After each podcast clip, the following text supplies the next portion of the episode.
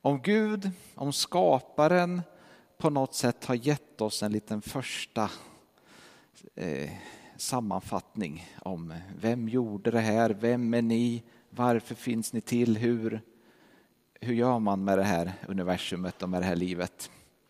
Eh, kan man plocka upp några saker därifrån och ha med sig för att hitta meningen i livet. Eh, så nu blir det en aningen extended version av eh, den draget storsamlingen. Eh, skapelseberättelsen är ju det allra, allra första vi hittar i Bibeln. Första Mosebok 1 börjar med i begynnelsen skapade Gud himmel och jord. Eh, och den, det här är ju en text som är till föremål för en del bryderier ibland, eh, hur den ska tolkas. Är det en text som, eller är universum ungefär 10 000 år gammalt som vissa bibel eh, eh kalkylerare har räknat fram. Eh, skedde skapelsen på sju 24 timmars dygn? Eh, eller är universum 13,7 miljarder år gammalt som, som eh, vetenskapsmännen har som sin främsta teori? Vad ska vi tro? Vad ska vi tänka egentligen? Och, och vad händer när vi läser den här skapelseberättelsen och har de här blandade känslorna lite kring eh, hur det är egentligen? Är det så här att när vi ser tv-program naturvetenskapliga program som berättar om universum, om jorden och evolutionen och de sakerna, att vi känner det ganska obehagligt liksom, och känner oj, det här är ju här är ju lögn som kommer rakt in i mitt vardagsrum. Vad är det här för någonting? Eh, eller, eller, eller, eller hur, hur, tänker vi? Hur känner vi? Eh, det här är ofta ett stort problem, skapelseberättelser, de här frågorna, för folk, unga människor som har vuxit upp i kyrkan, börjar läsa på universitetet, eller har varit i alla fall. Och så kommer man i kontakt med olika saker som inte är så där. Man behöver inte tränga så jättedjupt i vetenskapen innan man börjar se att, att det är ganska svårt att tänka att jorden är skapad på sju dagar. Exempelvis så, så har man olika sätt eh, att titta på de universum, eller de, vad heter det, de, de eh, galaxer som finns i universum. Eh, ungefär vart de är, vilken riktning de har och vilken hastighet de har. Och det gick ganska fort när man fick de här mätinstrumenten och kunde räkna ut att ja, men med den här hastigheten och med den här riktningen så kan vi ju se att alla kom från precis samma punkt vid precis samma tillfälle för så här länge sedan. Så det är inget, inte så jätteavancerade eh, eh, spekulationer och sånt, utan ganska enkla mätningar som man kan göra då, som pekar på, på en längre tid än sju dagar. Eh, och jag tycker att det är viktigt Eh, att, att, att, att, prata om det här ibland, lyfta fram det här ibland. Eh, och jag tycker att man har sin fulla rätt att ifrågasätta vetenskapen och säga ni kan inte veta allting. Vetenskap är en mänsklig tolkning av historien. De kan inte veta allt. Men samtidigt måste vi vara ödmjuka inför vår tro och tänka att eh, det vi kallar för teologi och det sätt som vi har trott att man ska tolka olika saker i, i Bibeln, det är också en mänsklig tolkning av skriften. Så vetenskapen är en mänsklig tolkning av det vi kan se runt omkring oss. Och teologi är en mänsklig tolkning av det som står i skriften. Och man får ju rätta sig gång efter gång på olika sätt. Exempelvis så, så vart ju Copernicus ganska nedtryckt när han eh, la fram sin modell som sa att det är inte så att jorden är världens centrum och allting kretsar kring jorden, utan det är ju solen som är centrum i vårt fall och planeterna runt, som vi kan se roterar kring solen. Och en av dem som, som, som hörde det här och, och, direkt bara tryckte ner Copernicus, det var Luther som vi har stort förtroende för. Så, så, nej, men det där stämmer inte. I, i Jesaja eller Jeremia så, så står det det här så, som han hade tolkat på ett sätt som, som totalt motsatte sig tanken att jorden inte skulle vara världens centrum. Och det var en undervisning som han hade haft länge i kyrkan och som han vant sig vid och som det kändes konstigt om någon kom och sa något annat. Men, men med lite perspektiv så finns det ju ingen idag som tror att, att, att jorden är världens centrum, utan vi vet ju att liksom det är ganska lätt, lätt att förstå att solen är centrum och vi cirkulerar runt det. Och de tolkningar som hade gjorts som, som varit komplicerade just i det fallet, det var mänskliga tolkningar av skriften som, som inte eh, som vi behövde vara lite ödmjuka inför. Och vetenskapen har varit likadan. Eh, från början så var ju mycket av västvärldens forskare och kosmologer präglade av kyrkan. Och man hade tanken med sig från Bibeln att universum var inte evigt, universum var skapat. Men i början på 1900-talet så, så kom man fram till att nej, men det här kan ju inte gå. Det är ju inte speciellt rimligt att, att det kunde ha funnits ingenting tidigare och nu finns det ett universum. Nej, det måste vara så att universum är evigt. Det har alltid funnits.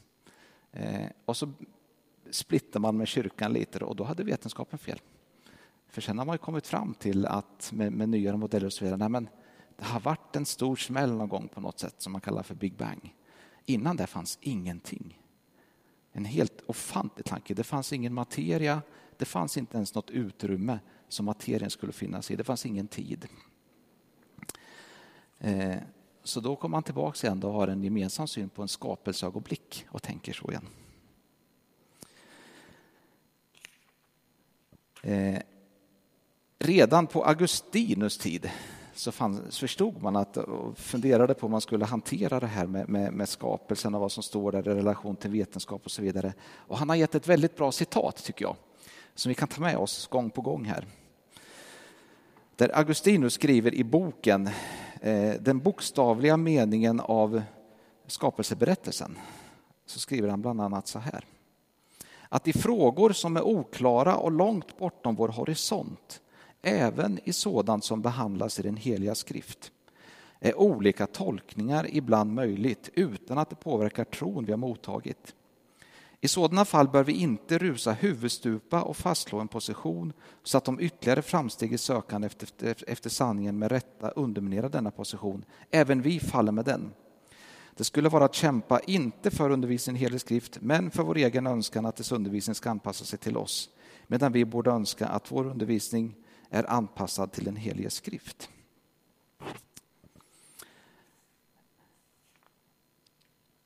Så jag tycker det är viktigt att lyfta fram ibland att det finns många teologer i världen eh, med en djup tro på Gud, en djup tro på Bibeln som tror att universum är ungefär 13,7 miljarder år gammalt.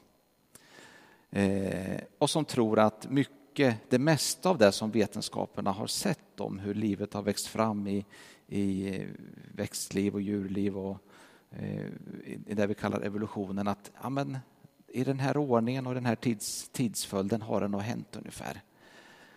Och det är ingen frälsningsfråga och det är ingenting som på något sätt gör eh, eh, gör dem mindre kristna, tycker jag.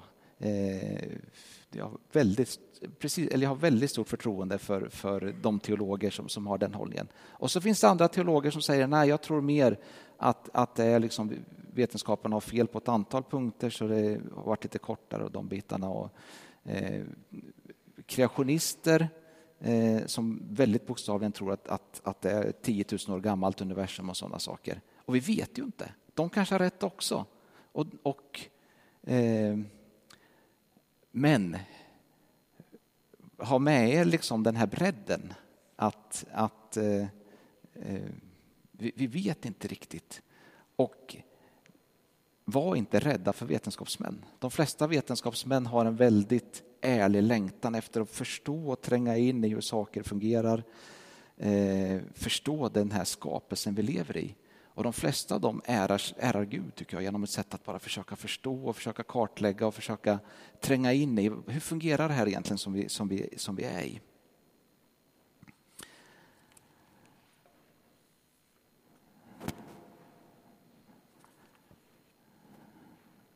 En annan intressant tanke med den här skapelseberättelsen det är ju Guds oerhörda utmaning att ge en skapelseberättelse som skulle kunna hålla i alla dessa olika civilisationer som den skulle hålla i. Tänk er den enorma skillnaden eh, tänk er de första mottagarna av skapelseberättelsen, liksom en, en, ett kringvandrande nomadfolk eh, som bodde i tält. Eh, väldigt enkla människor eh, samlades runt lägerelden om kvällarna och delade historier med varandra, hade inga böcker och, och sådana saker. Eh, till dem gavs det från början det här budskapet. Och sen ska det här kunna följt med och få betyda någonting och vara relevant och göra skillnad och, och skapa liksom en, en plattform för livet ända in i vår högteknologiska supervetenskapliga värld. Hur skriver man en sån berättelse? Hur skulle ni göra om ni skulle skriva en, en skapelseberättelse, liksom en hälsning till den här mänskligheten som är skapad i det här universumet? Man måste ju skriva den väldigt mycket till de första lyssnarna. Väldigt mycket på deras nivå, självklart. Och så måste man tänka så här. Självklart kommer människan bli mer och mer avancerad och klokare och klokare. Och de som lever fem, fyra, fem tusen år senare, de måste ju också kunna liksom, eh, få ut någonting av det, men de måste också kunna förstå att det här är skrivet för länge sedan och på något sätt läs, läsa det utifrån den sinnebilden. Och sen så vore det lite kul, lite coolt om man samtidigt som man gav den här berättelsen för så oerhört länge sedan till folk som inte visste någonting om, om atomer eller om universums tillblivelse eller någonting som, som vi tror att vi vet idag. Om man liksom smög in lite hälsningar till oss idag som Gud kan, kanske har gjort. Jag tänkte börja med det. Det finns några saker som är lite, lite så här oväntade tycker jag, skapelseberättelsen för, för om, om man tänker som en naturvetare. Eh, om man slår upp en uppslagsbok, exempelvis Wikipedia och läser om hur universum blev till och läser om Big Bang så brukar det nästan alltid brukar det finnas med en sammanfattning om vad det var som uppstod i Big Bang. Vad var det som skapades egentligen? Och då brukar den sammanfattningen vara det som skapades var tid, rum och materia. Det fanns inte förut, men i och med Big Bang så startade den det vi kallar för tid. I och med det blev det ett, ett rum, ett utrymme där det kan finnas saker. Och det blev materia. Inget av det fanns tidigare och det finns nu. Och så slår man upp första Mosebok och läser första versen. Och så säger den I begynnelsen skapade Gud himmel och jord. Och jag tycker att det är, ja men, är, är det här kanske en liten glimten i ögat hälsning till oss i naturvetenskapens tidsålder, alltså, i begynnelsen. Varför, varför tar de precis de här till sakerna? Begynnelsen, det är ju tiden som börjar. Skapades himmel, det är väl ett bra ord på rymden. Och jord, det är väl ett bra ord på materien. Det fanns inte så, mycket, det fanns inte så mycket, lika mycket vetenskapliga ord att använda på den tiden. Och tittar man på lite olika skapelseberättelser är den judiska berättelsen unik i att den pratar om att både materien och himlen, då, om det betyder att rummet skapades då. Eh, men allting skapas ur intet i alla fall, är ju tydligt här. Och som man har haft med sig liksom i historien här. Universumet evigt, det fanns en början, innan fanns intet. Eller innan fanns bara Gud.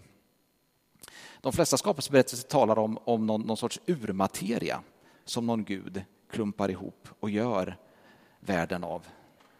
Men den här berättelsen vågar tänka den oerhörda tanken att ur ingenting har det som finns nu uppstått.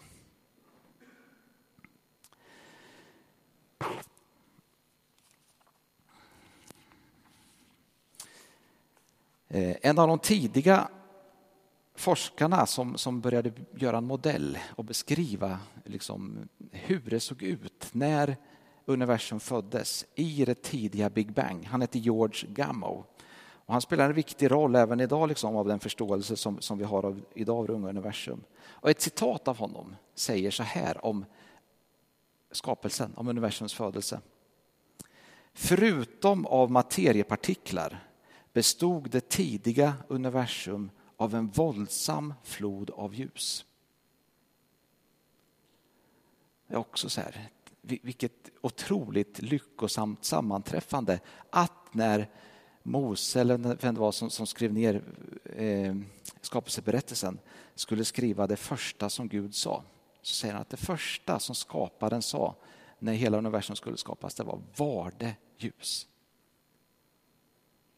Det känns också som en hälsning. Det här hade ju ingen kunnat veta. Det är en, en ganska liksom otrolig gissning att få in att när hela världen när föds, då är det rätta ordet på det, bli ljus. Och så uppstår en kaskad av koncentrerat ljus enligt modellen av Big Bang. Sen tycker jag det är intressant också i vilken ordning som de olika sakerna räknas upp eh, när, när livet växer fram på jorden. Man börjar med att säga att jorden är öd och tom. Det fortsätter med växtriket, det fortsätter med djurriket i havet, djurriket på land och slutligen människan. Och sen när de här nutida vetenskapsmännen ska försöka beskriva evolutionen och hur den har gått till och ska sätta en ordning på det här, då kommer de fram till samma ordning. Det är också en sån här otrolig grej som, som är svår att gissa. Vad fränt att det, liksom att, att det är eh, den här ordningen som sakerna räknas upp i, i Första Mosebok.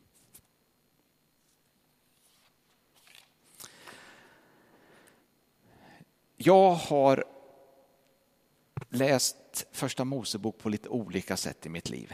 Eh, jag hade en, en tid när jag, när jag eh, allra först började läsa liksom och kände nej, men det var, det var konstigt, det här stämmer ju inte med det jag lärt mig i skolan. Vadå, liksom, det, det är fel dagar, sju dagar, det, det här är jättekonstigt. Eh, och sen träffade jag folk som var väldigt tydliga kreationister, varit väldigt inspirerad av dem och tyckte det var väldigt fränt. Eh, och då läste jag första Mosebok och skapelseberättelsen väldigt mycket för att lära mig mer om hur man ur ett, ur ett något sorts vetenskapligt perspektiv kan, kan bevisa att allting i skapelseberättelsen är rätt.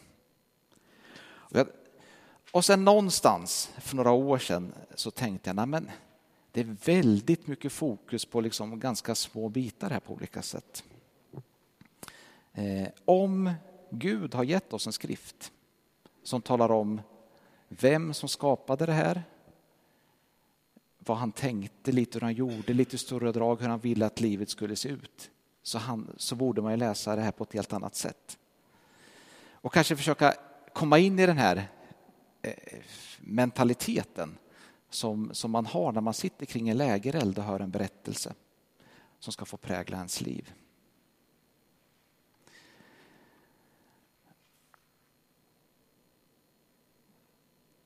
Så jag tänkte vi skulle sätta oss kring den här lägerelden nu och tänka oss in i hur det är att lyssna till skapelseberättelsen som en berättelse och inte ha massa vetenskapliga frågor åt höger och vänster eh, och så vidare utan försöka lyssna till hurdan är den som skapade allt det här?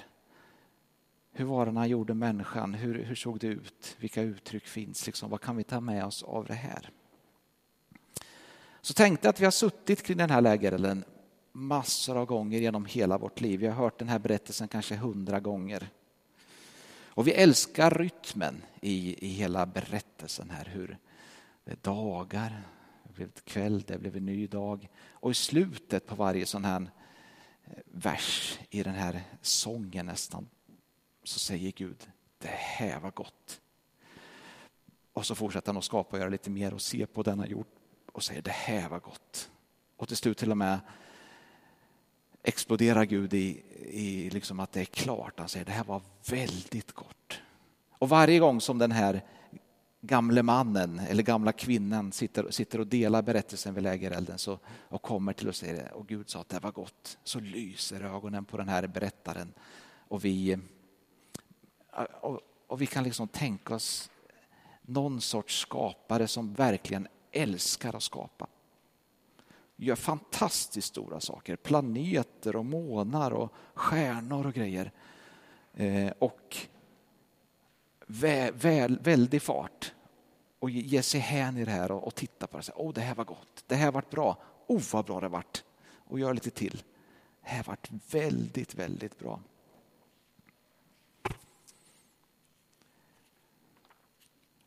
Och så varje gång som berättelsen kommer till den här passagen som proklamerar att vi människor är skapade till Guds avbild.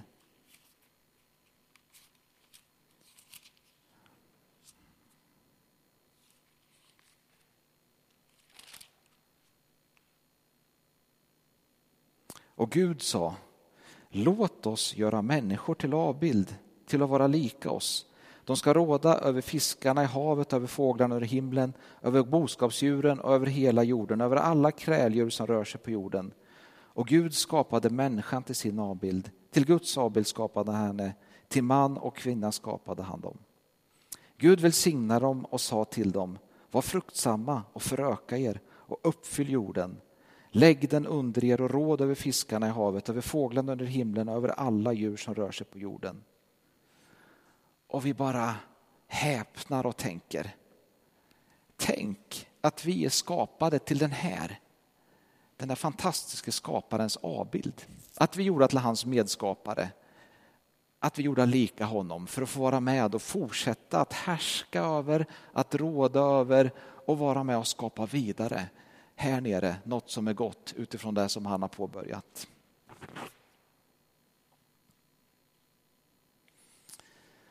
Och så tar vi med oss här i livet och tänker att jag är en avbild av Gud. Jag är en medskapare. Gud älskar att göra gott. Han är, han är otroligt kreativ. Och vi kan ju se idag liksom när vi förstår hur, hur otroligt stort universum är, vilken kreativitet som finns i någon som, som, som skapar sådana här saker. Och så är vi gjorda till hans avbild. Att få vara med och vara kreativa och skapa och använda den gudslikhet som ni är lagda i oss till att vara kreativa och fortsätta att försöka skapa goda saker. Det kan handla om att tillverka saker. Det är ju skapande. Det kan handla om att lära sig tillverka saker. Det kan handla om att lära sig andra saker som är bra att veta för att kunna liksom bygga en bra värld på olika sätt. Tänk att ta med sig den här glädjefulla entusiasmen som vi ser hos Gud in i skolan. Tänk om vi kunde göra det. Det är lätt att se åt de som går i skolan idag eh, och vara positiva och glada. Eh, det var ju tråkigt ibland när jag gick i skolan, men, men tänk att kunna ta med sig det här. Eller till vårt arbete, till vårt yrkesliv och känna här, här är jag satt att få vara med och skapa och göra. Jag vill ta med mig den kreativitet och skaparglädje som jag fått av Gud. Det kan handla om att ta hand om ett hem. Det kan handla om att skapa ordning i kaos. Det är också skapa. Kan ni känna det? Kan, kan, hur gör man för att få in den här entusiasmen och skaparglädjen i att städa? Skapa ordning i kaos, det är att vara medskapare med Gud. Att vara och bygga Guds församling, det är att vara medskapare. Och de här sakerna kan vi göra med motvilja, trötthet, rutin, slentrian. Men jag tror att vi har gåvan och förmånen och en inbjudan ifrån Gud att få leva livet där vi kan få ta med oss den här skaparglädjen, energin, engagemanget, den här kreativiteten. in i allt vi gör. Så första nyckelordet jag hade med, och det kom lite fortare då i, i draget-samlingen, det var skapa. Var kreativ, skapa. Ta med dig det som meningen av livet. Försök att skapa gott. Sen när vi sitter runt lägerelden så efter ett tag så hugger det till lite i magen. Gång på gång så har Gud repeterat det här omkvädet att det var gott, eller det var mycket gott. Eh, och sen lite längre fram så säger Gud helt plötsligt så här. Herren Gud sa, det är inte gott för mannen att vara ensam. Ett jättebrott. Hela tiden har det varit gång på gång. Och det här var gott. Och det här var gott. Och det var mycket gott. Och sen helt plötsligt, när Gud ser att människan kan uppleva ensamhet, så säger Gud, Åh, det där var inte gott. Det är första gången som det sägs i skapelseberättelsen och en, en tydlig markör.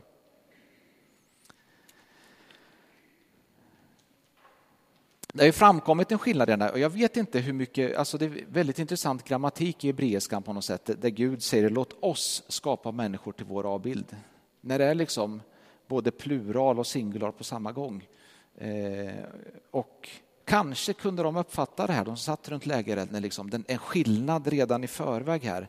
Okej, vi skapade till Guds avbild, men det finns en skillnad. För när Gud talar om sig själv, då kan han säga oss. Vi är lika i skaparmöjlighet och kreativitet och, och på ett antal sätt. Men just vad det gäller det här med att kunna kalla sig själv oss, där är det en skillnad på oss och Gud. Och så skapar Gud kvinnan för att människan ska bli hel och för att det här som inte var gott ska, ska få försvinna. Och tänk, tänk, tänk att få, att få den här berättelsen runt lägerelden gång på gång och, och bara matas med hur viktigt det är med relationer. Hur viktigt det är att vi har varandra och att det finns en skillnad mellan Gud och oss. Där Gud är hel i sig själv men där vi behöver varandra för att vara hela. Så jag skulle vilja ge er andra ordet, nyckelordet då, ifrån, från skapelseberättelsen här. Skapa och älska. Ska vi ta med oss något, två, jag kommer till en tredje sak, men två viktiga saker från skapelseberättelsen är Att vara med och vara medskapare, skapa. Älska, var rädd. Var jätterädd och försiktig och prioritera dina relationer. Till dina närmsta, till din familj och till alla andra.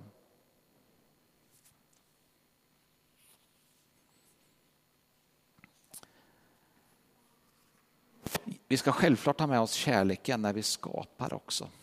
Tänk på Gud som gjorde massa saker för att på kvällen kunna se tillbaks på det han har gjort och kunna säga att det här var gott. Tänk få ha sådana dagar, sådana arbetsveckor. Komma hem varje dag och känna, sammanfatta dagen och säga det här var gott. Det här var gott och på sista dagen säga det här var mycket gott den här veckan. För att det har varit inte bara bra för oss utan det har varit gott. Vi har fått använda vår kreativitet på ett kärleksfullt sätt och tagit hand om våra relationer. Och sen kommer vi fram till sjunde dagen i skapelseberättelsen. Så står det så här att på sjunde dagen hade Gud fullbordat sitt skapelseverk. Han vilade på sjunde dagen från hela det verk som han hade gjort. Gud välsignade den sjunde dagen och helgade den, ty på den dagen vilade han från allt sitt verk som han hade skapat och gjort. Om man ska ge mänskligheten en, en berättelse att hålla sig i för att hitta en, en, ett, ett gott liv. Varför ger man en hel dag då till att bara lata sig? Hur, hur, hur, varför är det så viktigt?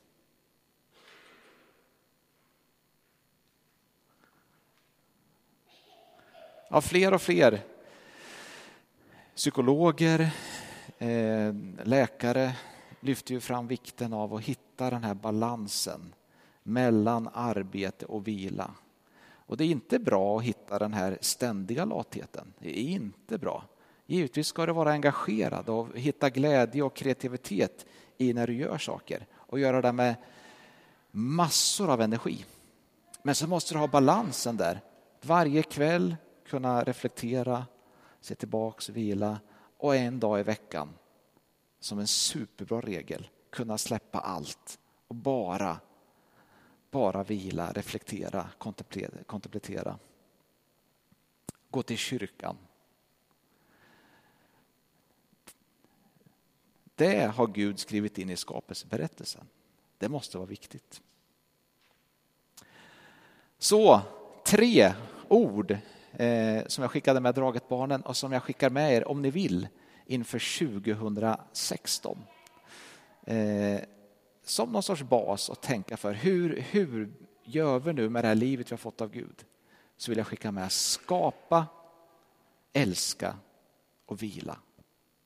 Ha mycket av de tre, ha mycket balans däremellan så tror jag vi bottnar lite i det Gud ville säga när han skrev skapelseberättelsen. Sen finns det massor mer där i. Och jag tror att tanken är att vi ska läsa den lite och reflektera i den själva, liksom, precis som den berättelsen den är och upptäcka saker där var och en. Vi ber.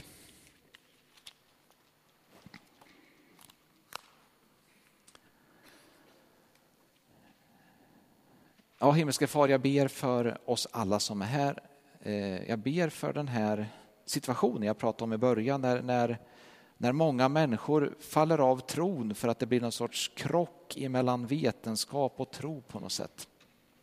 Och jag ber att du ska lyfta oss ur det, att du ska låta oss eh, hitta vägar att, att, att, att, kunna se att vissa tror på ett sätt och det får de gärna göra och vissa tror på ett annat sätt och vi kan inte veta eh, men, inte, men inte att på något sätt kräver att någon ska hålla fast benhårt vid ena eller andra vägen utan, utan ge frihet att, att folk att få forska sig fram i de här sakerna som inte är så frälsesavgörande utan, och som inte är så tydliga utan som det måste få finnas lite olika tolkningar av.